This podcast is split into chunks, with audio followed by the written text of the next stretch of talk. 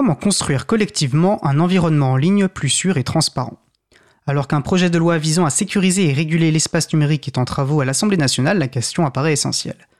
Pour en discuter avec nous, Suzanne Verniol, docteur en droit, qui a récemment écrit un rapport visant à renforcer la coopération avec la société civile dans la mise en œuvre du Digital Services Act, ou DSA, pour plus court, le règlement européen sur les services numériques.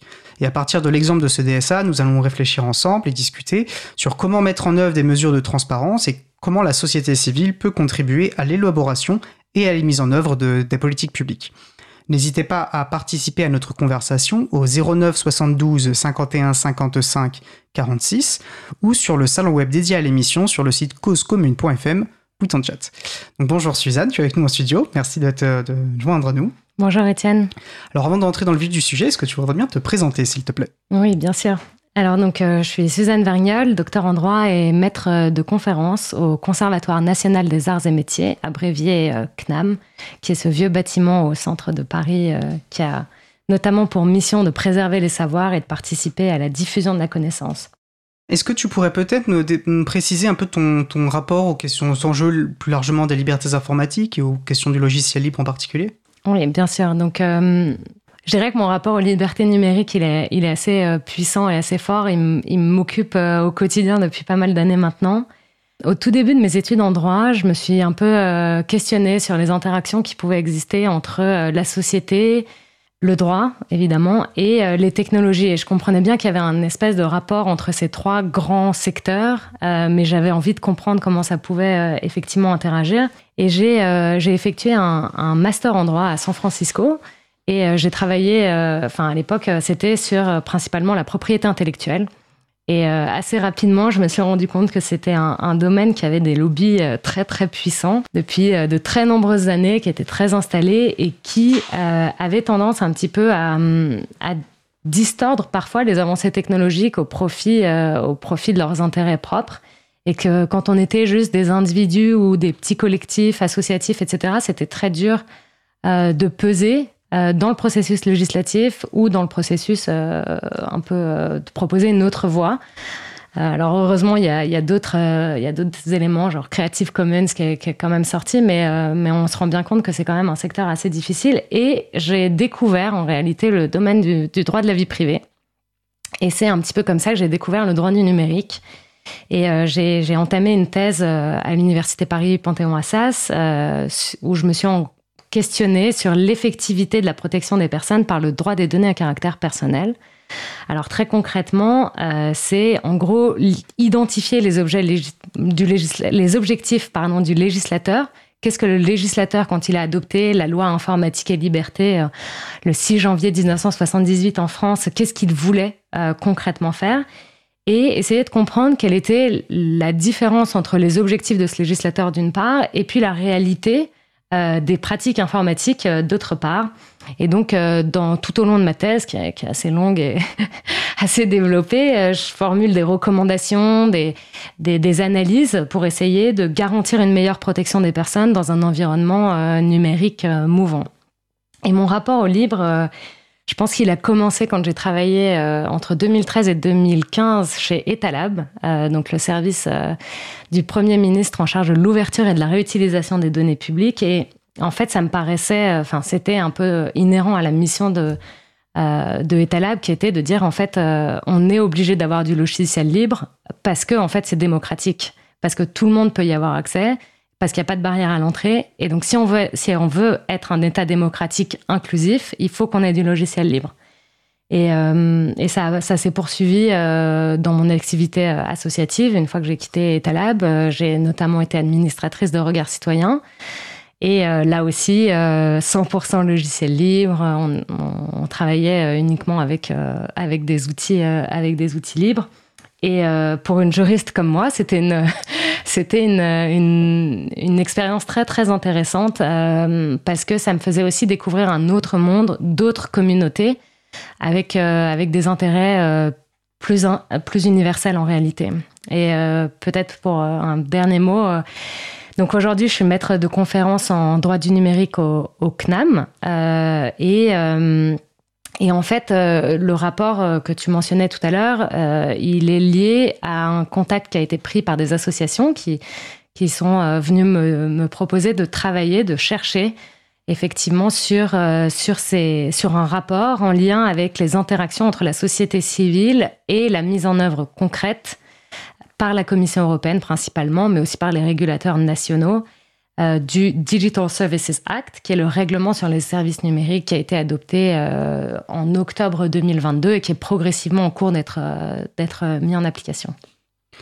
Euh, bah justement, c'est pour ça qu'on t'a proposé, enfin, t'as pris contact même avec nous pour nous parler de ce rapport et on s'est dit qu'effectivement, il y aurait sans doute matière à, à, à discuter, bah, déjà de ce rapport particulièrement, et puis au-delà de ça, de tirer les enjeux plus globaux hein, euh, sur ces questions bah, de la régulation aussi hein, des espaces numériques. Ça, ça, touche beaucoup à ce que fait l'April, hein, puisqu'on on agit là-dessus. Comme tu disais, c'est pas la technique n'est pas n'est pas neutre. Il y a des rapports de force politiques qui s'inscrivent dedans, des différents intérêts qui vont euh, parfois s'opposer, et donc il y a des actions politiques à mener. Et c'est intéressant de voir euh, justement comment s'appuyer aussi sur ces, euh, sur ces, euh, sur ces textes. Est-ce que tu veux nous présenter sommaire rapidement, de toute façon on va rentrer dans les détails après, mais déjà nous, dessiner les grandes lignes de ton, de ton travail sur ce rapport? Oui, bien sûr. Euh, donc le, les objectifs de mon rapport, c'était effectivement de proposer des, des recommandations et des conseils pour garantir l'implication fructueuse et utile pour les organisations de la société civile dans la mise en œuvre du DSA. Alors la mise en œuvre du DSA, elle est assez compliquée parce qu'il y a plusieurs niveaux il y a le niveau national avec des régulateurs nationaux qui vont avoir un champ de compétences. Et puis, il y a aussi le niveau européen, où en fait, c'est la Commission européenne qui est chargée de s'assurer de la conformité aux règles prévues par ce texte pour les très grandes plateformes et les très grands moteurs de recherche. Donc ceux qui ont le plus d'impact pour la société et pour euh, les Européens, euh, pour, pour les Européens. Et donc, euh, la volonté, euh, la volonté de, mon travail, c'était vraiment de baser non seulement mon travail sur des recherches juridiques, euh, qu'est-ce qui existe, qu'est-ce qui est possible, qu'est-ce que le règlement permet en termes de collaboration avec la société civile, mais aussi de euh, m'informer grâce à des entretiens que j'ai pu effectuer avec des experts, avec des personnalités qualifiées sur qu'est-ce qui fonctionne dans des coopérations et qu'est-ce qui ne fonctionne pas. Et donc d'apprendre un petit peu de ça et puis derrière de, formuler, euh, de formuler euh, des recommandations. Donc mon travail, il a été principalement orienté vers la Commission européenne euh, parce que c'était notamment un des régulateurs clés et surtout parce que c'est une des rares fois, première fois presque, que la Commission européenne est chargée de mettre en œuvre concrètement un texte juridique avec des pouvoirs d'enquête, des pouvoirs de sanction, etc. Donc presque un rôle quasi juridictionnel quasi euh, juge, euh, alors même que euh, c'est pas dans son champ, dans son domaine d'action générale. pour rappel, la Commission européenne, c'est l'exécutif de l'Europe, et donc elle propose des textes juridiques. Elle n'a pas trop comme comme mission générale, généralement, d'agir de, pour faire en sorte que ces textes soient concrètement respectés. Et donc, avec cette opportunité de ces nouveaux pouvoirs qui lui sont conférés, en fait, il y a un terrain à construire et dans ce terrain, l'idée, c'était de mettre aussi de la société civile euh, et de l'intelligence collective au sein de la enfin, en accord, en rapport avec la Commission européenne pour que ces pouvoirs soient mis en œuvre de manière intelligente et, cohérente. Comme tu nous l'expliques, c'est vrai que le, le, Digital Services Act, le, DSA, est, en fait très vaste. Toi, ton, finalement, notre sujet, là, ça va pas être d'en parler euh, globalement du DSA, on va parler de quelque chose d'assez précis, mais peut-être qu'on peut présenter quand même un peu ce que prévoit ce DSA, dans quelle histoire il, s'inscrit. Alors d'ailleurs, on peut parler du DSA, il faut aussi parler, c'est pas le seul texte qui a été voté, il y a aussi le DMA qui est sur les marchés numériques. Là, on va pas du tout en parler, mais c'est vrai que voilà, c'est deux des textes jumeaux, on va dire, euh, qui ont été euh, élaborés euh, concomitamment. voilà, il y a une longue histoire. Tu as parlé des grandes plateformes, et en fait, c'était un enjeu qui date de 2001 où il y avait, c'était en fait l'ancien régime juridique hein, de responsabilité des acteurs. Euh, des, il y avait les hébergeurs d'un côté, les éditeurs de l'autre. C'était vraiment une, euh, distinction essentielle sur comment fonctionne le régime de responsabilité euh, des acteurs du numérique. et donc, ce n'était pas rien de remettre en cause un peu cette dichotomie presque sacrée hein, pendant un moment. il y a eu beaucoup de craintes. Je pense que les craintes qui ont été exprimées de cette remise en cause entre éditeurs et hébergeurs n'est pas trop, enfin voilà, c'est révélé plutôt rassuré. La crainte étant de faire peser une très grande responsabilité sur les personnes, sur les intermédiaires qui se contentent d'héberger du contenu sans qu'ils aient à regarder ce qui se passe. Là, ça pourrait être très inquiétant. Et une des solutions que tu as évoquées, c'était de créer un peu euh, une, régulation spécifique pour les très grandes plateformes. Euh, voilà. Est-ce que tu pourrais, est-ce que tu seras en capacité de nous présenter un petit peu justement les points d'équilibre qu'a trouvé ce texte? Qu'est-ce que prévoit en fait euh, Qu'est-ce que prévoit ce, ce DSA pour qu'on ait quand même une idée un peu globale de ce qu'on parle, ce dont on parle?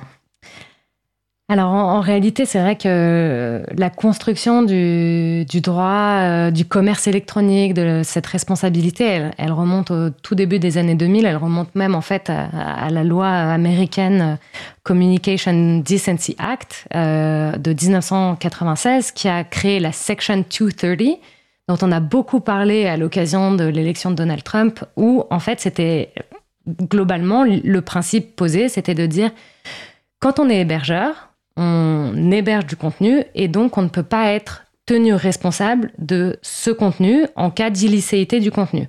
Contrairement au statut d'éditeur, qui est par exemple un éditeur d'un journal, euh, l'éditeur en chef du Monde, il peut être tenu responsable si au sein du Monde, il y a des contenus à caractère raciste, xénophobe, etc., parce qu'il a un pouvoir de contrôle vis-à-vis de ce contenu. Et donc, à cette époque, l'idée, c'était vraiment de dire, on ne peut pas faire peser une responsabilité aussi forte sur des gens qui ne font que mettre à disposition des, serveurs en réalité. Et donc, que ce soit aux États-Unis, en Europe, on a repris on a pris ces principes qui étaient de dire immunité de responsabilité, pas de responsabilité pour les gens qui ne font que des choses purement techniques. Donc ça va être des mises en cache, ça va être de l'hébergement et ça va être de la simple transmission. Et ces trois statuts qui sont créés en, 2000, ils sont repris à l'identique dans le DSA. Et les principes de responsabilité sont également repris à l'identique dans le DSA. Qu'est-ce qui change? C'est que à ces principes de responsabilité euh, limités, atténués, parce qu'en fait, on ne peut être responsable que si on est au courant qu'on a du contenu sur sa plateforme et qu'on n'agit pas euh, dans un délai raisonnable pour le retirer. Et donc, en fait, adossé à ce principe de responsabilité, on va rajouter des obligations. Et c'est là où le DSA a une, espèce d'innovation, c'est qu'on va rajouter des innovations qui dépendent non seulement de la taille du service, mais aussi euh, du, contenu, du, du, type de service qui est proposé. Et on a donc des catégories de services qui vont avoir des catégories d'obligations qui vont être différentes. Et plus on est un service qui est grand et qui pose des enjeux importants pour, enfin, pour la démocratie, parce que viralité des contenus, parce que capacité de toucher un public très très grand, et plus les obligations vont être importantes. Et donc ça, c'est vraiment euh, la logique même du, du DSA. Et dans le DSA, donc on a des nouvelles obligations dites de diligence où les plateformes doivent, en plus de ces principes de responsabilité atténuée, euh, retrait des contenus quand on, en a connaissance ou conscience, ils vont devoir mettre en place au sein de, euh, de, leur, euh, de leur service des mécanismes pour s'assurer qu'on n'a pas, par exemple, des, des risques systémiques. Ça, c'est applicable, par exemple, pour les très grandes plateformes qu'on on valorise pas le contenu, euh, contenu raciste, contenu discriminatoire, contenu sexiste, etc. Et donc, ils vont devoir évaluer leurs services et faire en sorte euh, qu'ils soient en conformité avec les objectifs d'un environnement plus sûr et plus transparent. Et donc, dans ces obligations, on a deux types d'obligations. On a des obligations de transparence et des obligations de diligence, de conformité. Et de, à l'intérieur, il y a encore d'autres sous-catégories. Et donc, c'est vrai que c'est un, texte assez intéressant parce qu'il y a beaucoup de choses, euh, il y a beaucoup d'acteurs, et on sort un petit peu de cette relation bilatérale qui a longtemps existé entre les plateformes et le régulateur, et on rentre dans une nouvelle ère parce qu'il y a cette transparence qui est très, très, très, très présente dans le texte. Alors, je ne veux pas passer à côté euh, de, pardon, de mentionner l'acronyme qui a été qui est sorti un peu de ce texte. Hein, on parle des VLOP hein, pour les Very Large euh, Operating Platforms, me semble-t-il. J'ai un doute sur le online. Online, merci. Pourtant, c'est évident. Euh, voilà, donc qui, qui, je pense, a amusé pas mal de personnes. Euh, et ce que je trouve intéressant dans ce que tu dis, et, bravo en fait pour cette synthèse qui est quand même pas évidente sur un texte qui est quand même très complexe. Donc on sent aussi ton, ton, ton, ton ta profession professorale. Pardon, voilà, bon. et la difficulté pour les plateformes dont on sait qu'elles fonctionnent en réalité sur la viralité, et notamment la viralité en fait des contenus euh, euh, racistes notamment ou à friction, qui, qui créent de la tension et de la, en effet négatif. Putain, mais excusez-moi, je m'embrouille. Euh, donc merci pour cette précision. Et puisqu'on parle de contexte, euh, je pense qu'il est intéressant, et ce que je l'ai évoqué notamment, de parler aussi un peu du contexte français et actuel, parce que là, euh, il y a un projet de loi qui est en cours de travaux, comme je le disais, enfin en cours de discussion à l'Assemblée nationale, le projet de loi ZREN, sécurité et régulation de l'espace numérique, dont on parlait justement les, les COSTI dans leur chronique juste avant notre échange. donc il y a ce projet de loi qui est en discussion, qui a déjà été discuté au Sénat, qui vient d'être discuté en Assemblée commission et qui la semaine prochaine repart en séance publique, donc elle suit sa navette habituelle. Alors, c'est intéressant qu'on ait finalement euh, ce projet de loi alors même qu'on a un, règlement européen. Et les règlements européens, on le rappelle, sont d'application directe. Ce n'est pas une directive qui nécessite transposition. Donc, en fait, quelque part, quelle est la raison d'être de ce projet de loi SREN et qui lui-même intervient, on, le sent. Alors, c'est vrai au, au, niveau de l'Europe, mais c'est particulièrement vrai au niveau français. Il y a une forme de surlégifération.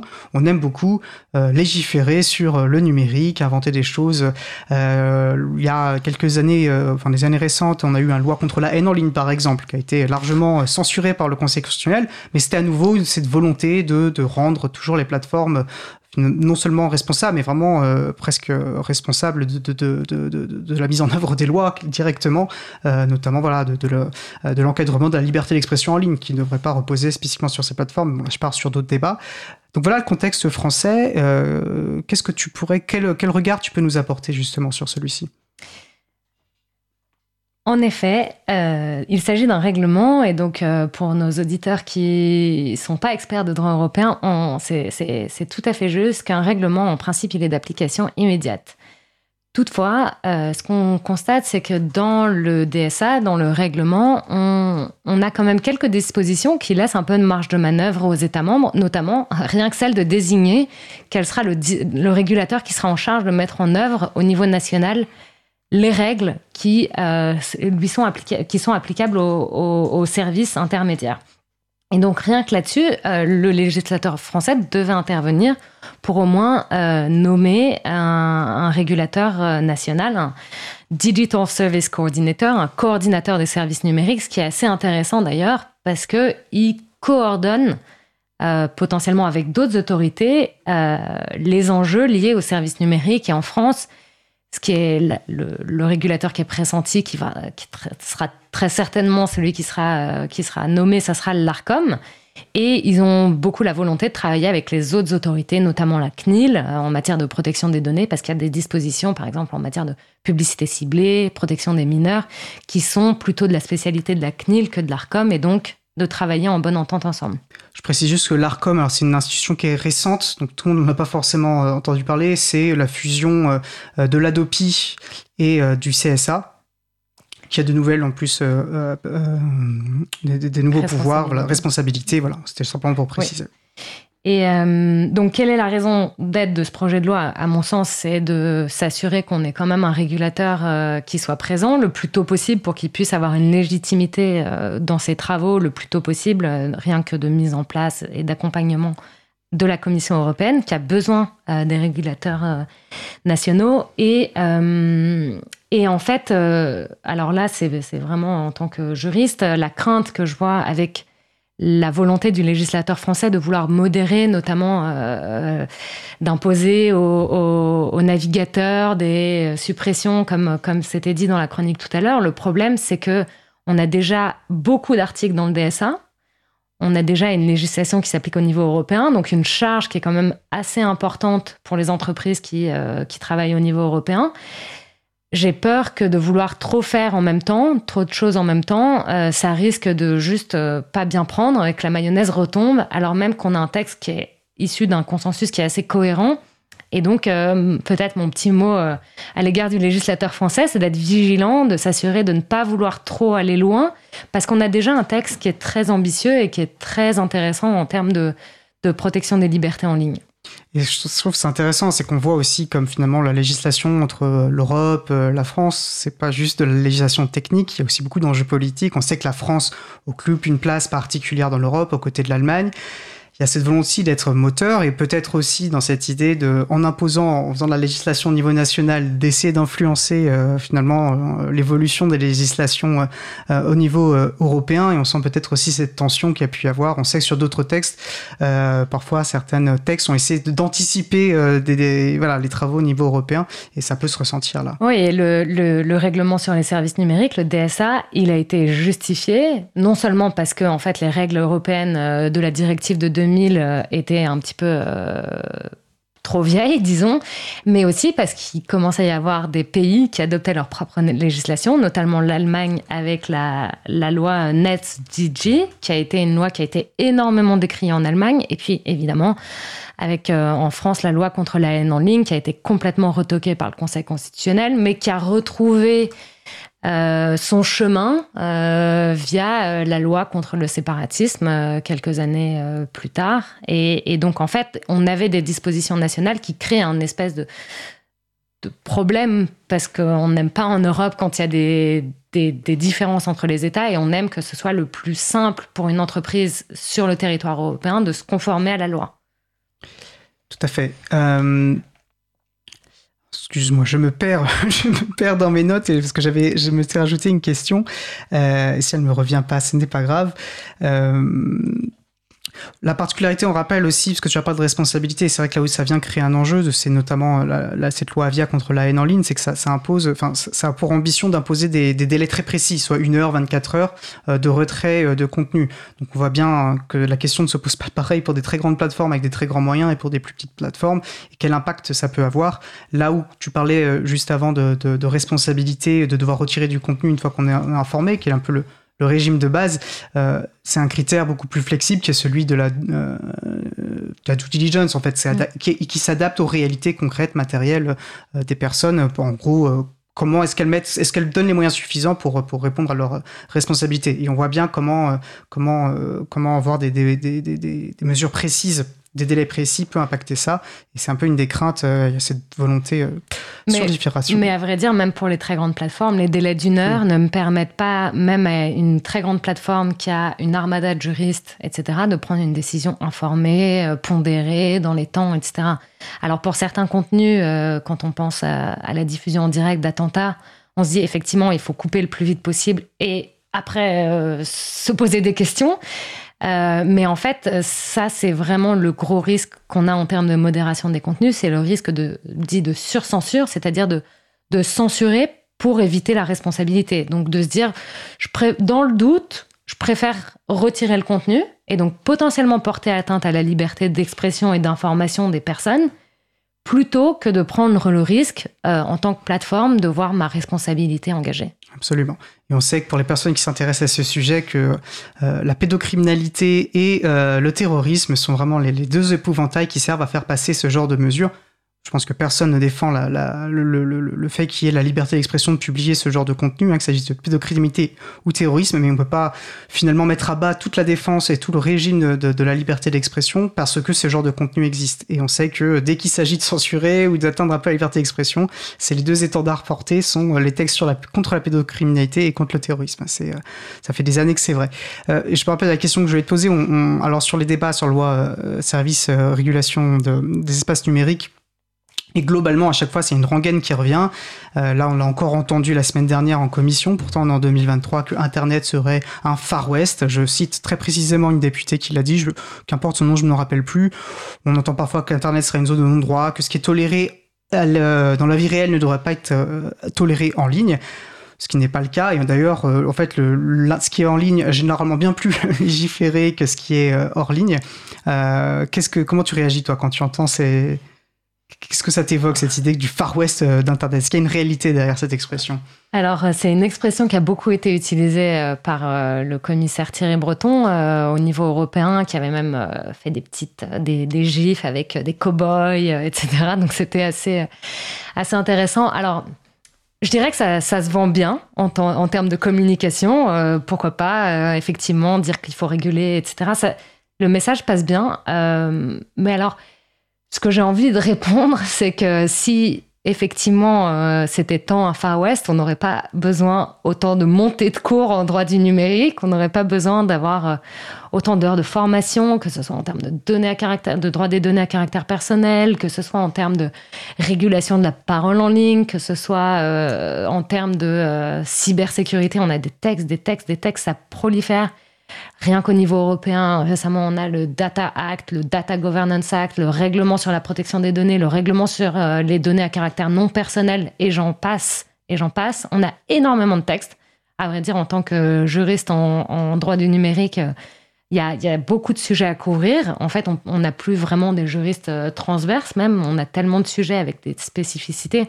Donc, c'est c'est imagé, ça, ça passe en termes de com, mais en termes de réalité, je pense que c'est assez loin de, euh, de la réalité pratique euh, des, professionnels qui euh, sont confrontés à une masse assez importante de textes qui arrivent, qui sont des textes longs, compliqués et pas forcément évidents à, à, digérer parce que euh, parce qu'on comprend pas toujours euh, exactement l'objectif les, parce que euh, les textes c'est des textes donc compromis. Donc parfois on a on a une phrase qui est un peu contredite par une autre ou ce genre de, de difficulté. Et donc donc aussi on va avoir on va avoir comme on a en ce moment sur les sujets règlement sur la protection des données RGPD on a beaucoup d'interprétations qui sont en train d'arriver de la part de la Cour de justice de l'Union européenne et des CNIL, euh, et des CNIL donc euh, Commission nationale de l'informatique et des libertés, à, à, peu près partout dans les États, dans les États membres. Et euh, puisque tu parles voilà, de cette importance, on va dire, du, corpus législatif qui concerne le, droit du numérique, qui est effectivement du coup un, droit très large, on va peut-être commencer à, à, se poser cette question qu'on a évoquée, c'est comment collectivement est-ce qu'on peut agir pour déjà dans l'élaboration euh, globalement des règles? Et, c'était intéressant quand on a préparé l'émission, tu m'as dit justement qu'il y a, alors il y a des nouveautés dans le, corps même du texte, mais même dans l'élaboration euh, du, du, Digital Services Act, du DSA, il y avait quand même des nouveautés aussi dans, dans le rapport, euh, le rapport comment euh, la société civile a pu être inclue dans, le processus. Tu pourras nous en dire deux mots. Et puis de voir aussi ce que propose du coup, euh, ce que prévoit plutôt ce texte en termes de transparence et d'intégration, voilà, de coopération avec la société civile. Mais avant d'attaquer ça, je pense qu'on peut se faire une petite pause musicale pour pour respirer un petit peu. Et je vous propose d'écouter Playmate par Terror Bird et on se retrouve dans environ deux minutes. Belle journée à l'écoute de Cause Commune, la voix des possibles. Cause commune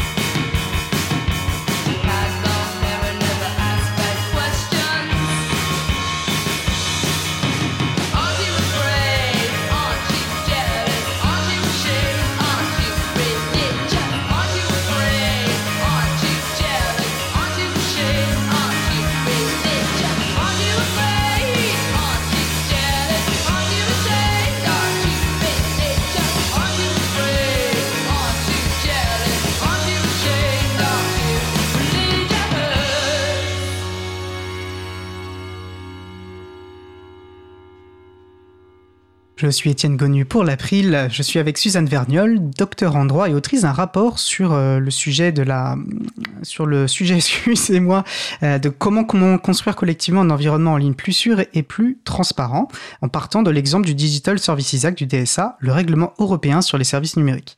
N'hésitez pas à participer à notre conversation au 09 72 51 55 46 ou sur le salon web dédié à l'émission sur le site causecommune.fm, bouton chat.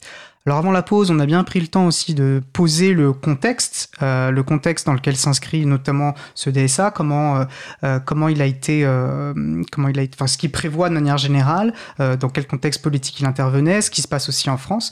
on peut maintenant peut-être rentrer un peu plus précisément dans notre sujet, qui est cette idée d'une construction collective, notamment de la comment mettre en œuvre une, des politiques plus transparentes. Et euh, comme je le disais dans ce DSA, et c'est ce que montre ton rapport, il y a des, dispositions euh, assez novatrices. il me semble que c'était que c'est ton terme euh, sur cette idée de, de mesure de transparence. Est-ce que tu veux nous, nous présenter ce, ça, cela? Alors, la première chose à avoir en tête, c'est qu'il y a plusieurs justifications à ces mesures de transparence. Et il y en a une qui est la même euh, que celle qui existait déjà dans les années 2000, euh, avec l'adoption de la directive 2031 sur directive e-commerce. C'est de garantir la confiance dans l'environnement numérique. Alors en 2000, on, avait peur que les gens osent pas aller en ligne, osent pas faire leurs achats en ligne, etc. On est, on est très loin de ça. Euh, mais on a quand même des vrais problèmes de confiance aujourd'hui. En 2023, on a encore euh, des, gens qui euh, sont victimes d'usurpation d'identité, qui ne veulent plus jamais mettre un pied sur Internet et qui, donc se privent potentiellement de, de, ce que ça a à offrir. Bon, là, c'est un exemple un peu extrême, mais on a quand même encore des problèmes de confiance qui sont différents, mais qui sont toujours présents. Et cette transparence, en quelque sorte, elle permet de rétablir la confiance, comme c'est souvent le cas quand on prend des mesures de transparence, et de montrer, bah, en fait, vous imaginez des choses, voilà la réalité. Voilà euh, le nombre de contenus qu'on retire, voilà le nombre de types de contenus euh, qu'on a sur nos plateformes, euh, comment comment c'est retiré? Est-ce que c'est de la part des autorités qui nous disent qu'il faut retirer, donc des injonctions, ou est-ce que c'est via des utilisateurs ou des signaleurs de confiance qu'on retire ces contenus? Donc faire cette transparence, c'est aussi rétablir un peu de la confiance dans le fonctionnement des services. Et aussi, l'autre justification, c'est de rééquilibrer le déséquilibre informationnel qui existe euh, un peu par nature entre les destinataires du service, donc en gros les utilisateurs, et les services intermédiaires, particulièrement les grandes plateformes ou les très grandes plateformes. Et la réalité, c'est qu'il y, a peu de connaissances sur le fonctionnement des services. On, sait qu'on subit de la publicité ciblée. On ne sait pas trop euh, qu'est-ce qui est utilisé, quelles sont les données qui servent à nous cibler. On sait qu'on est soumis à des algorithmes de recommandation. On ne sait pas trop comment ça fonctionne. Et en fait, ce texte, par ses, multiples dispositions, il y en a plus que 80 quand même, euh, vise justement à imposer de la transparence à tous les acteurs qui sont impliqués dans le DSA. Donc on a de la transparence pour tous les services. Tous les services intermédiaires doivent établir des rapports de transparence. On a de la transparence qui est pour les régulateurs. Donc les régulateurs nationaux doivent aussi établir des rapports pour dire qu'est-ce qu'ils font, comment ils le font, etc. La Commission européenne, les signaleurs de confiance. Et donc en fait, à tous les niveaux, on a de la transparence. Et ça, c'est vraiment quelque chose qui est, qui est assez intéressant et qui est assez nouveau.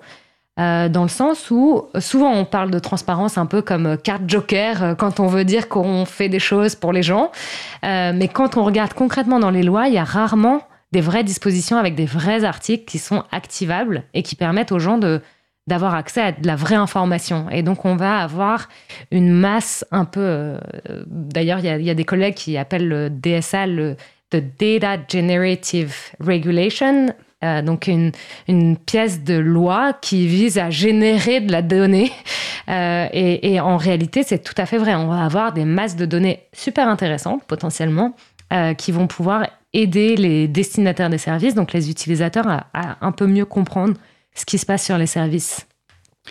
C'est intéressant, Georges, j'aurais dû commencer par, cette question et tu l'as en fait, je pense, en bonne partie répondu, mais je pense qu'on peut quand même se la reposer de manière plus claire que, de quoi on parle quand on parle de transparence? C'est vrai que c'est un terme, comme tu c'est une carte joker qui est régulièrement euh, invoquée. Pourquoi Qu'est-ce que ça veut dire Et pourquoi, en fait, c'est une question qui, est de démocratie euh, fondamentale? Nous, on défend, par exemple, à l'April le, le logiciel libre, hein, dont, euh, dont un des buts est d'amener de la transparence sur la manière dont on va développer la technique. Et c'est pour nous un enjeu de transparence et un enjeu de liberté informatique pour tout le monde, hein, pas seulement pour les personnes qui développent. Pourquoi est-ce que lorsqu'on parle de législation, de démocratie, c'est un jeu de la transparence En le définissant, pourquoi est-ce qu'il est fondamental? Alors, quand on parle de, je pense, de démocratie, voire de service public, euh, pourquoi la transparence est fondamentale? Parce que en fait, le service public existe grâce à la confiance que les citoyens ont dans leur État, dans leur mode de gouvernance. Et sans cette confiance, on, perd, entre guillemets, on crée du clivage, on crée des tensions. Sans cette confiance, on crée de la frustration et on, risque d'avoir le chaos. Hein. J'exagère à peine, mais... Euh, et en fait, ces mesures de transparence, c'est aussi pour montrer aux citoyens euh, de la réalité de l'action publique. Donc ça, c'est vis-à-vis du service public, mais de manière plus transversale. En réalité, en fait, là encore, c'est l'opportunité d'Internet, du numérique, qui permet de faire un choix assez facile de la transparence, parce qu'en fait, c'est un choix au, au début, on choisit euh, de plus ou moins être transparent. C'est beaucoup plus difficile quand on écrit un livre, par exemple, de faire la transparence sur euh, les différents éléments qui ont servi à l'écriture d'un livre, parce qu'en fait, euh, c'est pas numérisé, donc il y a entre guillemets un coût supplémentaire de mettre à disposition. Alors que par défaut, la donnée, elle existe directement sur le, de manière numérique, et donc en fait, il y a cette idée par défaut de partager, euh, partager l'information. Et donc, euh, en fait, pourquoi c'est important d'un point de vue démocratique aujourd'hui d'avoir des services numériques qui sont plus transparents? C'est parce qu'on vit démocratiquement aujourd'hui une crise de confiance, que ce soit dans nos institutions, dans nos représentants, dans les services qu'on utilise. Euh, on a du complotisme à tour de bras, euh, on nous manipule, on ne sait pas qui est on d'ailleurs, c'est parfois un peu les politiques, c'est parfois un peu les grandes entreprises, c'est parfois un peu des communautés, euh, etc. Et en fait, la transparence, ça permet aussi d'avoir un discours qui est plus ancré dans des réalités. Vous dites qu'il y a tant de contenu euh, terroriste, mais en fait, quand on regarde concrètement sur les plateformes, il n'y a que tant de contenu, réellement terroriste. Et donc, ça, ça permet d'avoir des chiffres et de poser le débat dans une réalité concrète, pratique et réelle. C'est ça qu'on entend, euh, alors je sais plus où je l'ai entendu, mais il y a eu un, changement un peu euh, dans les discours euh, politiques notamment, et notamment sur on va dire les partis plus populistes d'extrême droite en particulier. On ne parle plus de effectivement il se passe telle chose, la criminalité augmente sur la base d'eux, mais euh, on ressent, mm. les Français ressentent bien que, etc. Et on parle, ça évoque plutôt le ressenti plutôt que finalement la, la, la, la réalité matérielle de ce qui se met en, œuvre. Et cette idée aussi de la confiance que tu, que tu évoques à juste titre de manière régulière, c'est pour ça aussi, je pense que dans le logiciel libre, pourquoi ça ne concerne pas que les informaticiens les personnes en mesure de lire le code, c'est qu'on sait que d'autres personnes peuvent lire le code, et c'est juste sur quelle base on délègue cette confiance. Moi, je suis pas capable de tout comprendre sur tout ce qui m'entoure, mais je sais que ça amène une sorte de garantie structurelle. Je sais un peu mieux sur quelle base euh, j'accorde ma confiance. D'ailleurs, Laurent, dans sa chronique précédente, évoque cette question de confiance quand il dit le, ça a été développé, je crois, par euh, des universitaires euh, au Danemark. Bah, L'idée que ce soit des universitaires, on va peut-être plus facilement leur accorder la confiance parce qu'ils savent qu'ils sont tenus à une certaine déontologie, etc. Euh, pour revenir à ce que tu évoquais, on entend souvent parler de cette transparence tu dis que ça devait être activable. Et ça qui est intéressant, c'est que dans la loi, on a parfois tendance euh, à, faire voilà, des, promesses ou, poser finalement des encouragements à la transparence, des encouragements à certaines pratiques. Euh, le fait que ce soit activable finalement, donc gros, c'est des vraies valeurs normatives, euh, ça fait une grande différence. Je repense, je pars un peu dans tous les sens, mais je le trouvais le, le, parallèle intéressant, on avait évoqué quand on a préparé l'émission. On sait qu'une des premières, si la première grande loi proposée par, par Macron lorsque enfin, du moins par la majorité présidentielle, c'était sur euh, pour rétablir la confiance euh, dans la République. dans, la vie publique, dans la vie publique. Voilà. Euh, donc c'était cette grande loi, cette grande annonce, et il y avait en fait rien de véritablement activable justement. Alors je sais pas si tu veux rebondir là-dessus, et puis après nous préciser justement qu'est-ce qui est activable et, et, comment en fait du coup ça ça, ça, ça prend ça prend corps. Non, c'est tout à fait juste à l'occasion de, des débats parlementaires, on, les suivait avec les, collègues de Regard Citoyen. On était dans les tribunes à l'Assemblée nationale. Donc d'ailleurs, pour ceux qui ne savent pas, vous pouvez aller suivre les débats parlementaires dans les tribunes de l'Assemblée nationale. Il faut juste s'inscrire à l'avance et puis euh, on peut aller directement dans l'Assemblée, euh, voir ce qui se passe. C'est très amusant de, de voir des petites enveloppes passer de député à député, etc. Bon, bref, parenthèse à part, on était très frustrés parce que ils parlaient tout le temps, enfin les députés euh, parlaient en permanence de transparence, de transparence, et il n'y avait aucune disposition concrète qui offrait de la transparence aux citoyens. Et là, dans ce texte, on a, comme je le disais, plus de 80 dispositions concrètes, alors pas juste à l'égard des grandes plateformes ou des plateformes, mais aussi à l'égard des régulateurs, etc., qui sont activables. Et là, je pense qu'il va falloir être euh, très vigilant parce que, comme, comme toujours, on dit euh, le diable euh, se cache dans les détails. Je dirais même que le diable en droit se cache dans la mise en œuvre. parce que très concrètement, on a cette obligation générale, par exemple, de publier des rapports de transparence. Mais qu'est-ce qu'il va y avoir à l'intérieur de ces rapports? C'est ça qui est intéressant. et en réalité, la plupart des très grandes plateformes ont mis en place des politiques de transparence euh, et, publient régulièrement des rapports de transparence. Ça avait été initié en 2011 par Google. Et ils publient donc chaque année des informations sur qui demande le retrait, quels sont les types de contenus qui sont retirés sur leur plateforme, etc. Mais si on veut pouvoir faire des vraies comparaisons assez fines, assez granulaires entre euh, entre au sein d'État, euh, sur certains contenus, etc., il va falloir que ces rapports de transparence aient une certaine forme de granularité et qu'ils soient assez, euh, assez, assez fins, euh, très détaillés pour que ce soit vraiment utile. Et ça, c'est là où en fait la société civile va avoir sa place aussi, c'est parce que ces dispositions sont activables, mais il va falloir en profiter, il va falloir analyser ces, données, regarder ce qu'il y a dedans, voir qu'est-ce qui se passe. Et euh, donc, il y a un vrai rôle de la société civile et des organisations pour rester vigilant et de s'assurer que en fait cette transparence elle n'est pas euh, au service des, des, services au service des, des, des, grandes plateformes au service des, hébergeurs etc mais qu'elle est au service des citoyens de la démocratie du débat public euh, de l'information basée sur la réalité et, euh, et donc euh, là, en fait, c'est vraiment le rôle, entre guillemets, de la, de la société civile d'utiliser ces données pour en faire quelque chose. Qu'est-ce qu'est cette société civile du coup qui va récupérer ces, données? Comment faire en sorte qu'elles leur soient utiles Voilà, moi les idées qui me viennent, c'est les journalistes, les chercheurs et les chercheuses, euh, les associations peut-être. Voilà, pour toi, qu'est-ce que regroupe cette, cette notion de société civile qu'on entend en fait très souvent, mais qui est pas souvent si souvent défini. C'est compliqué dans mon rapport justement. Je me suis un petit peu, euh, je me suis un peu confrontée à cette difficulté. La, définition de la société civile, elle, est en réalité très large. Elle inclut euh, tout, tout et rien à part l'État.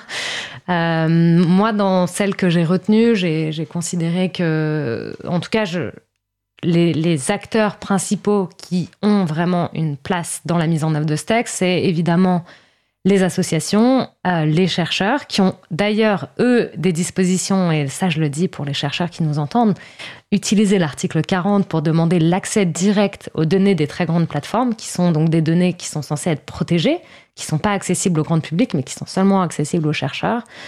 Et donc ça, c'est une petite voie royale qui leur est consacrée en plus des dispositions générales de transparence. Donc on a dit les associations qui constituent la société civile, les chercheurs, on a évidemment les citoyens, euh, les personnes, euh, et en réalité, moi, j'exclus plutôt euh, l'industrie de cette catégorie, en tout cas de manière un peu réduite, en tout cas pour activer ces éléments qui, sont, qui sont dans le DSA, parce que parce qu'en fait, il y a déjà des risques de de droit de la concurrence, tout simplement, mais aussi parce que effectivement, je, je pense que c'est un texte qui donne du pouvoir aux citoyens et qui, ça serait beau qu'ils s'en saisissent.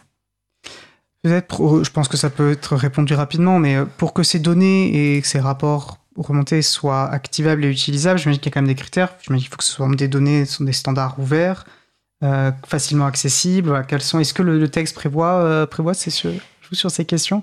Parce que si on a les données euh, version Google, qu'on est obligé d'utiliser les outils de Google pour les comprendre, ça, ça, ça, ça, atteint et ça limite la portée de, de ces droits. Évidemment, dans toutes les dispositions qu'il y a, il n'y a pas autant de détails euh, que, que ce qu'on aimerait. Et c'est là où, en fait, il va y avoir la commission qui va prendre des actes délégués, qui va pouvoir préciser dans quelle modalité les, les choses vont pouvoir être euh, mises en place. Euh, en effet, alors pour l'instant, les sur alors pour l'exemple de nos rapports de transparence, parce qu'on en a, en a déjà pas mal parlé, pour celui-là, il faut que ce soit disponible au public, euh, accessible sur une interface facile, etc. Mais il n'y a pas exact, enfin il n'y a pas, euh, a pas encore le niveau de détail qu'on attend en termes d'accès euh, automatisé et lisible par machine et ce genre de, ce genre de, de détails-là, parce qu'aussi on est sur un texte règlement, enfin on est un règlement et il faut espérer que dans les actes délégués qui seront pris par la Commission européenne, ce soit un petit peu plus détaillé dans ce, dans ce sens-là. D'accord. Alors, une petite anecdote, et je, pour refaire un lien rapide avec la, loi, le projet de loi en cours sur euh, sécuriser et réguler les espaces numériques, SREN. Euh, alors, une des dispositions euh, de ce projet de loi, c'est de mettre en place des systèmes de vérification d'âge pour les sites, et particulièrement les sites pornographiques, à caractère pornographique. Et il y avait un amendement du groupe écologiste pour, qui, pour exiger l'ouverture des codes de ces systèmes, pour faire de transparence. et qui donc vont être une traduction technique de l'exigence légale de la mise en place de ces systèmes système. Euh, et l'argument de la rapporteure, donc de la majorité présidentielle, pour, pour être donner un avis défavorable à cet amendement, et, je cite euh, quasiment mot pour mot, hein, c'est de dire, elle a dit en réalité votre amendement il est possible et souhaitable, mais nous ne souhaitons pas le mettre de manière obligatoire dans le texte, donc avis défavorable. Donc c'est souhaitable, mais on ne souhaite pas le rendre activable quelque part. On reste que dans l'incantation. Et on voit, voilà, je trouvais l'anecdote intéressante pour montrer toute, la nécessité finalement aussi de, de, bah, de la vraie loi, de donner des normes qui ont portée euh, normative. Euh, lorsque tu as présenté notamment ton rapport, tu as parlé de deux axes, celui de la transparence, et on voit aussi donc, euh, tu, tu, as commencé à, à, à, évoquer cette euh, question de la place de la société civile euh, dans l'élaboration euh, des textes, et puis ensuite, et je crois que c'est en fait le cœur de ton rapport dans la, dans la mise en œuvre des politiques publiques.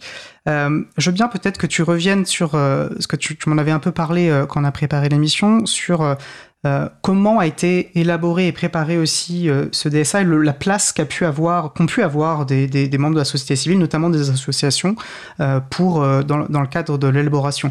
On sait souvent quand les projets de loi, etc., l'April par exemple, s'il y a des projets de loi qui vont l'intéresser, qui vont toucher au logiciel libre, on va prendre contact avec des députés, on va pouvoir proposer les amendements. Ces contacts existent, mais ils arrivent finalement peut-être après, euh, dans un second temps. C'est difficile d'interroger, notamment par exemple quand l'État, enfin le gouvernement prévoit un, un, projet de loi. Euh, c'est en général la société civile va plutôt intervenir dans un second temps au niveau du législateur. Au moment où la procédure elle est transparente en réalité. Au moment où la. Et encore une fois, c'est ça c'est un des gros un des gros soucis qu'on a en France où toute la préparation du projet de loi se fait de manière secrète avec des réunions interministérielles qui produisent des documents qui ne sont pas accessibles du public parce que c'est considéré comme un des secrets, euh, dit le secret des délibérations du gouvernement, alors même que c'est un sujet purement démocratique et qu'on impose cette transparence au stade du Parlement. Et donc, euh, donc euh, oui, ça c'est un, un, des à titre personnel, je, je, considère qu'il faut absolument faire la transparence sur ces, sur ces documents qui sont produits à l'occasion des délibérations qui sont faites par le gouvernement sur leur projet de loi pour savoir comment ont été opérés les arbitrages, parce que le citoyen a le droit de savoir quels ont été ces arbitrages et pourquoi ils ont été effectués. Alors au niveau européen, euh, la première chose qu'il faut avoir en tête, c'est que euh, j'avais regardé pour la, pour la directive 95-46, qui est la directive de protection des données qui avait été adoptée il y, a, il y a longtemps, en 1995. Il avait fallu six ans, il me semble, pour adopter le texte. Le RGPD, il a fallu, donc ça a commencé en 2012. Je le... que le règlement général pour la protection des données. Oui, le règlement général pour la protection des données, lui, il a commencé, la première proposition européenne était en 2012, il a été adopté en 2016, donc quatre ans on sent qu'il y a des processus législatifs qui sont assez longs sur les sujets numériques. Et en fait, là, en ce moment, on a une accélération.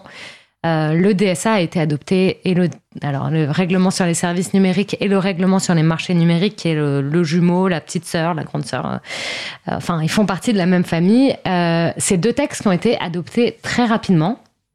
Et donc, on pourrait effectivement craindre que les processus d'écoute, d'entente n'aient pas été optimum.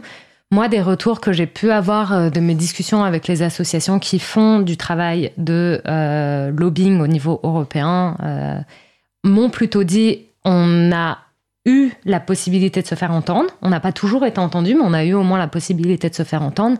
Et au sein des services de la commission qui travaillaient sur ce texte, il y avait une volonté de faire participer la société civile. Alors, c'est pas toujours évident, hein, mais en tout cas de réserver du temps, euh, d'éviter certaines sollicitations du secteur privé et de privilégier parfois celle des associations. Donc c'est plutôt bon signe.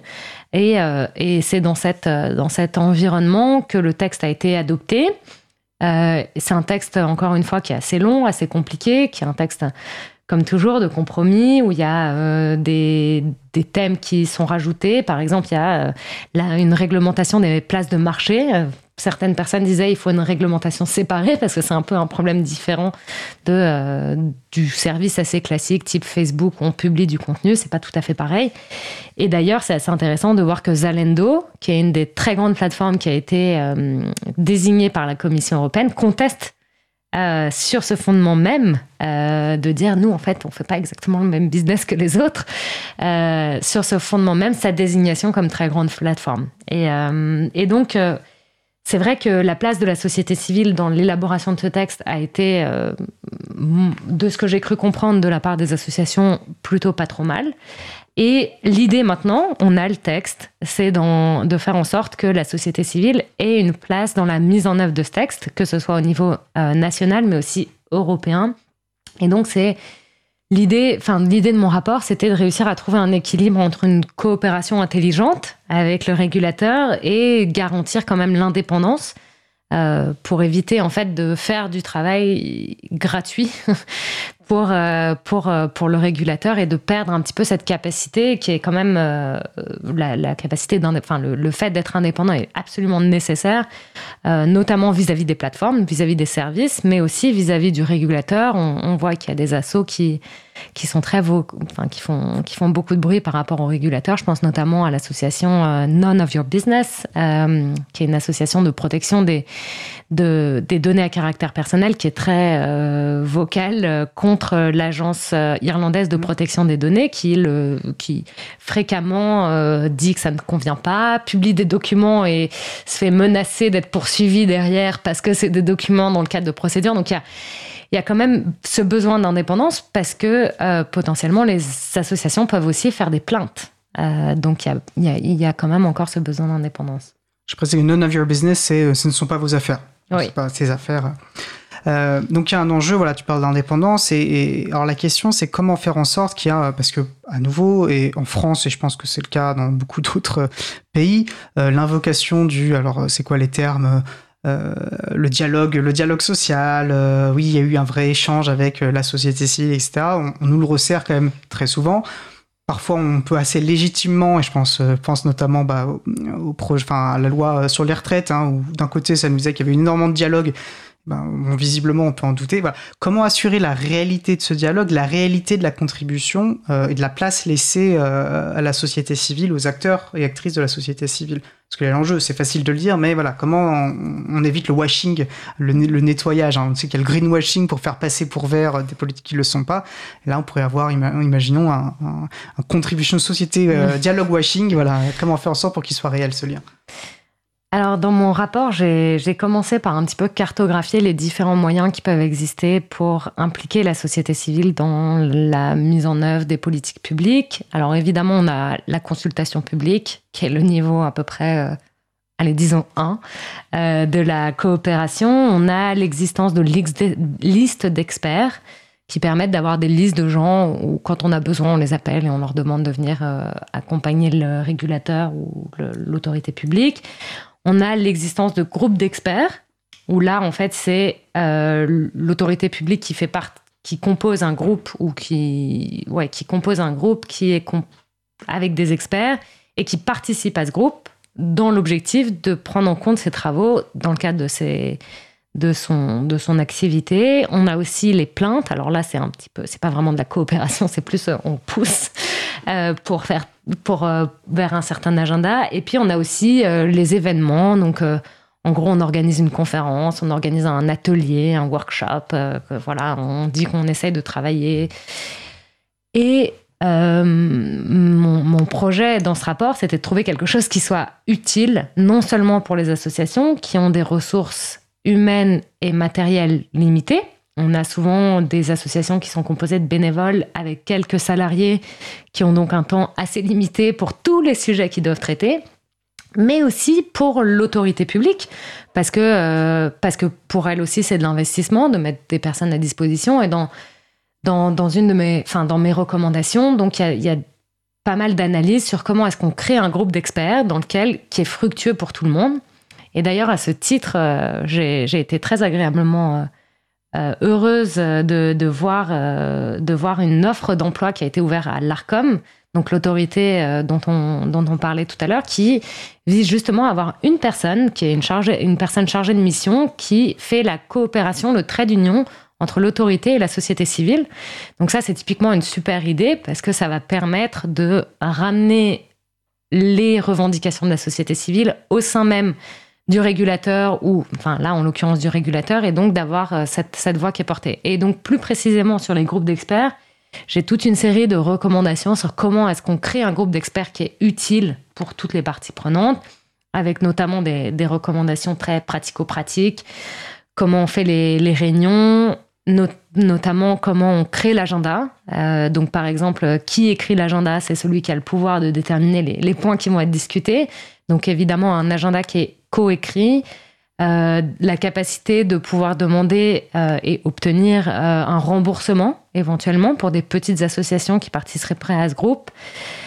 Beaucoup de recommandations sur, sur ce groupe d'experts parce que, à mon sens, c'est un très bon moyen d'imposer en fait une présence pour la Commission européenne de la société civile et de s'assurer qu'en fait le travail de la Commission européenne est informé par la réalité du terrain. Parce que très concrètement, ils ont. Alors, la, Commission européenne ne reçoit pas de plaintes. Donc, euh, c'est très intéressant de savoir qu'ils ont dit non, non, nous, euh, les plaintes, euh, ça ne nous intéresse pas. On n'a on n'a pas besoin, on va faire notre propre travail. Et donc, il va falloir quand même que le terrain vienne à eux d'une certaine façon. Et la meilleure façon, c'est d'avoir des experts société civile, euh, que ce soit des chercheurs, des profs, euh, des, associations qui font ça au quotidien, qui ont une approche très pratico-pratique pour savoir quels sont les problèmes et surtout quelles sont les plateformes qui posent le plus de problèmes, quelles sont les plateformes sur lesquelles il faut mettre des moyens pour enquêter. Évidemment, la société, enfin, ce groupe d'experts peut pas intervenir dans le cadre de l'enquête, mais au moins, euh, au moment de décider qui va être enquêté, que la société civile puisse avoir son mot à dire, ça me paraissait euh, important. Et le groupe d'experts, le gros avantage, c'est que c'est un forum qui est établi. Donc, contrairement à une X d'experts, on peut dire oui, oui, on a appelé euh, des experts, euh, on, les a consultés. Là, il y a un agenda, un, agenda sur le long terme, des agendas par séance. On a une volonté long terme d'inscrire une vraie place de la société civile dans la, le choix, la mise en œuvre, le, le suivi de l'application de ce texte. Et mon, rapport se- s'intéresse principalement au niveau européen, parce que c'était, euh, entre guillemets, l'urgence. Mais euh, au niveau national, c'est parfaitement euh, possible de faire la même chose. L'ARCOM pourrait très bien décider de mettre en place un groupe d'experts pour l'aider à décider qui doivent poursuivre, pour l'aider à, à décider quels sont les sujets difficiles, compliqués. Et d'ailleurs, c'est pas que l'ARCOM qui peut faire ça. La CNIL pourrait décider de faire ça. Les autorités administratives indépendantes pourraient très bien décider de mettre en place des collèges d'experts qui, euh, qui les aideraient euh, dans, euh, dans leur travail au quotidien. Pour être clair sur la question, dans le DSA, il y a, il me semble, tu me corrigeras, euh, la ça prévoit, le, enfin, le texte prévoit euh, l'existence de ce groupe d'experts. C'est formidable parce que ça le prévoit Non. pas, mais t'as lu Non, mon rapport et donc à la fin, je m'en convaincu. D'accord. Donc toi, ta recommandation, c'est justement, c'est il faut constituer un groupe d'experts avec des vigilances sur la manière dont il va s'organiser et se mettre en œuvre, parce que le but, c'est pas euh, euh, d'importer les rapports de force, parce qu'il y a des intérêts divergents. Donc je crois que tu m'avais dit que, par exemple, dans ta recommandation, il faut pas que les industriels, parce qu'ils sont déjà, en fait, ils sont déjà en position de pouvoir et de domination, leurs voix n'ont pas besoin d'être entendues dans le groupe d'experts. Voilà, il faut aussi créer un, mais c'est tout ce que tu viens de dire, indépendant, ouvert, euh, euh, avec qui prend en compte la réalité aussi euh, et l'importance structurelle. Voilà, vous voyez où je veux en venir. Je vais arrêter de, m'emmêler les pinceaux là-dedans. Donc voilà, ta recommandation est là. Tu as parlé, j'avais une question sur le, le, le, chat de la radio. En fait, tu as déjà en partie répondu, mais tu peux compléter si tu le souhaites sur les moyens donnés à l'Arcom pour réguler. Donc on voit que l'Arcom va recruter quelqu'un. On sait que bah, les moyens humains en fait sont aussi souvent le nerf de la guerre euh, sur la manière de pour mettre en œuvre. Euh, Est-ce que c'est possible techniquement pour l'Arcom d'intervenir? Ça, on- on- je pense qu'on le verra. Euh, mais déjà, des moyens du moins sont délégués par, par, par, cette, par cet emploi. Alors, il y a eu plusieurs fiches de poste qui ont été ouvertes avant même que l'ARCOM soit officiellement désigné comme autorité nationale de, de enfin, le service coordinateur. il y a plusieurs postes qui ont été ouverts. Évidemment, ça sera en fait, c'est le nerf de la guerre pour toutes les autorités, mais c'est aussi le nerf de la guerre pour, pour tout le monde. Parce que, parce que même les, plateformes, aujourd'hui, là, on part, entre guillemets, il y a tellement de choses à mettre en place qu'il va falloir qu'ils recrutent du monde. Et en réalité, il n'y a pas beaucoup de juristes qui sont formés. Euh, enfin, il y en a, bien évidemment, mais euh, l'absorption est, très importante et donc euh, des profils, euh, des profils compétents, c'est difficile d'en avoir. Et là, on est sur des textes qui sont très compliqués, qui, qui, requièrent une certaine expertise. Il y a des postes qui ont été ouverts, il y a des moyens qui semblent être mis. Évidemment, toutes les autorités se battent chaque année pour avoir plus de moyens. Je pense, je pense concrètement que peut-être une bonne façon d'éviter de une déperdition de l'énergie, c'est d'avoir des profils très différents, d'avoir euh, des data scientists en interne qui peuvent faire de l'analyse, d'avoir des juristes, d'avoir euh, des personnes qui ont une meilleure compréhension des politiques publiques et euh, d'avoir en fait ces, différents profils qui travaillent ensemble pour, pour, pour éviter que on parte sur une idée, un juriste parte sur une idée, mais qu'en réalité elle est infondée. Il euh, n'y a pas de données. Encore une fois, on, est sur la réalité pratique et je pense qu'une des forces des autorités, c'est de, de, de, diversifier à l'intérieur, en interne, des profils. Euh, donc ça, ça serait une de mes recommandations qui n'est pas dans mon rapport, mais que je rajoute. Et aussi, évidemment, de, de travailler avec la société civile parce que même si ça prend du temps, en réalité, euh, pour le coup, quand je discutais avec, euh, avec les. Avec par exemple l'UFC Que Choisir, euh, lors de mes interviews, j'ai discuté avec une personne du UFC Que, Choisir. Elle, elle, me disait que ça lui, que eux en tant qu'association, ils pouvaient retranscrire, ils pouvaient transférer à la Commission européenne de la réalité de terrain que la Commission européenne n'avait pas du tout. Exemple, une pratique commerciale déloyale. le service dit qu'il n'y en a plus et en fait, l'UFC Que Choisir continue de recevoir des plaintes. Donc en fait, cette information-là est euh, vraiment importante. Je vais me permettre, et on arrive sur la fin de notre échange malheureusement qui est passionnant. Je vais me permettre de tirer un lien, il me semble, que je, vois, tu parlais de l'importance euh, de la donnée, de la remontée. Cette question, c'est après comment donner de la valeur et comment faire entendre cette parole scientifique qui va pouvoir se construire sur la transparence des données. Et finalement, euh, le groupe d'experts tel que tu l'as décrit, en fait, une réponse et il faut donner les espaces pour que cette parole scientifique puisse être entendu. J'aimerais que tu nous proposes cette une conclusion sur les points forts à, retenir et, je, te, glisse une autre question dedans, c'est est-ce que tu es en confiance? Parce que là, finalement, on dresse un, bilan plutôt positif et encourageant sur le DSA, mais voilà, sans être naïf finalement sur le, contexte politique dans lequel il intervient. comment, quels sont pour toi les éléments importants à retenir? Alors, je pense que le DSA, c'est un texte euh, qui est opportun, qui arrive au bon moment et qui est plein de promesses. Euh, il reprend les principes historiques et qui fonctionnaient de la directive e-commerce et il propose des nouvelles obligations qui visent à garantir un meilleur équilibre informationnel et à donner du pouvoir aux utilisateurs et à la société civile. Il y, a deux grands thèmes qui ressortent de ce texte, à mon sens, et qui en font un texte fondé sur le collectif et la transparence. C'est évidemment euh, la capacité de coopérer, euh, qui est euh, complètement en germe dans le texte, et les obligations de transparence qui sont absolument multiples et qui permettent justement de favoriser euh, cette coopération. Est-ce que je suis optimiste? Je suis de nature optimiste, donc plutôt. mais je pense en fait que c'est aussi à nous, individus, militants potentiellement, de vouloir se battre pour un environnement qui nous ressemble et qui ne soit pas euh, complètement euh, pris par, euh, par des intérêts qui, qui, nous semblent antidémocratiques. Et donc, on a aussi un petit peu une responsabilité, nous aussi, les plateformes ont des responsabilités, mais, mais en tant qu'individu, on a aussi une responsabilité de, de participer à l'élaboration de la mise en œuvre de ce texte. Notamment à travers des collectifs et comment collectivement intervenir sur ces sujets. Merci beaucoup, c'était vraiment passionnant. Et avant de se quitter, je, vais te, redonner un peu la parole, parce que ce n'est pas directement notre sujet du jour, mais c'est plutôt une actualité te concernant.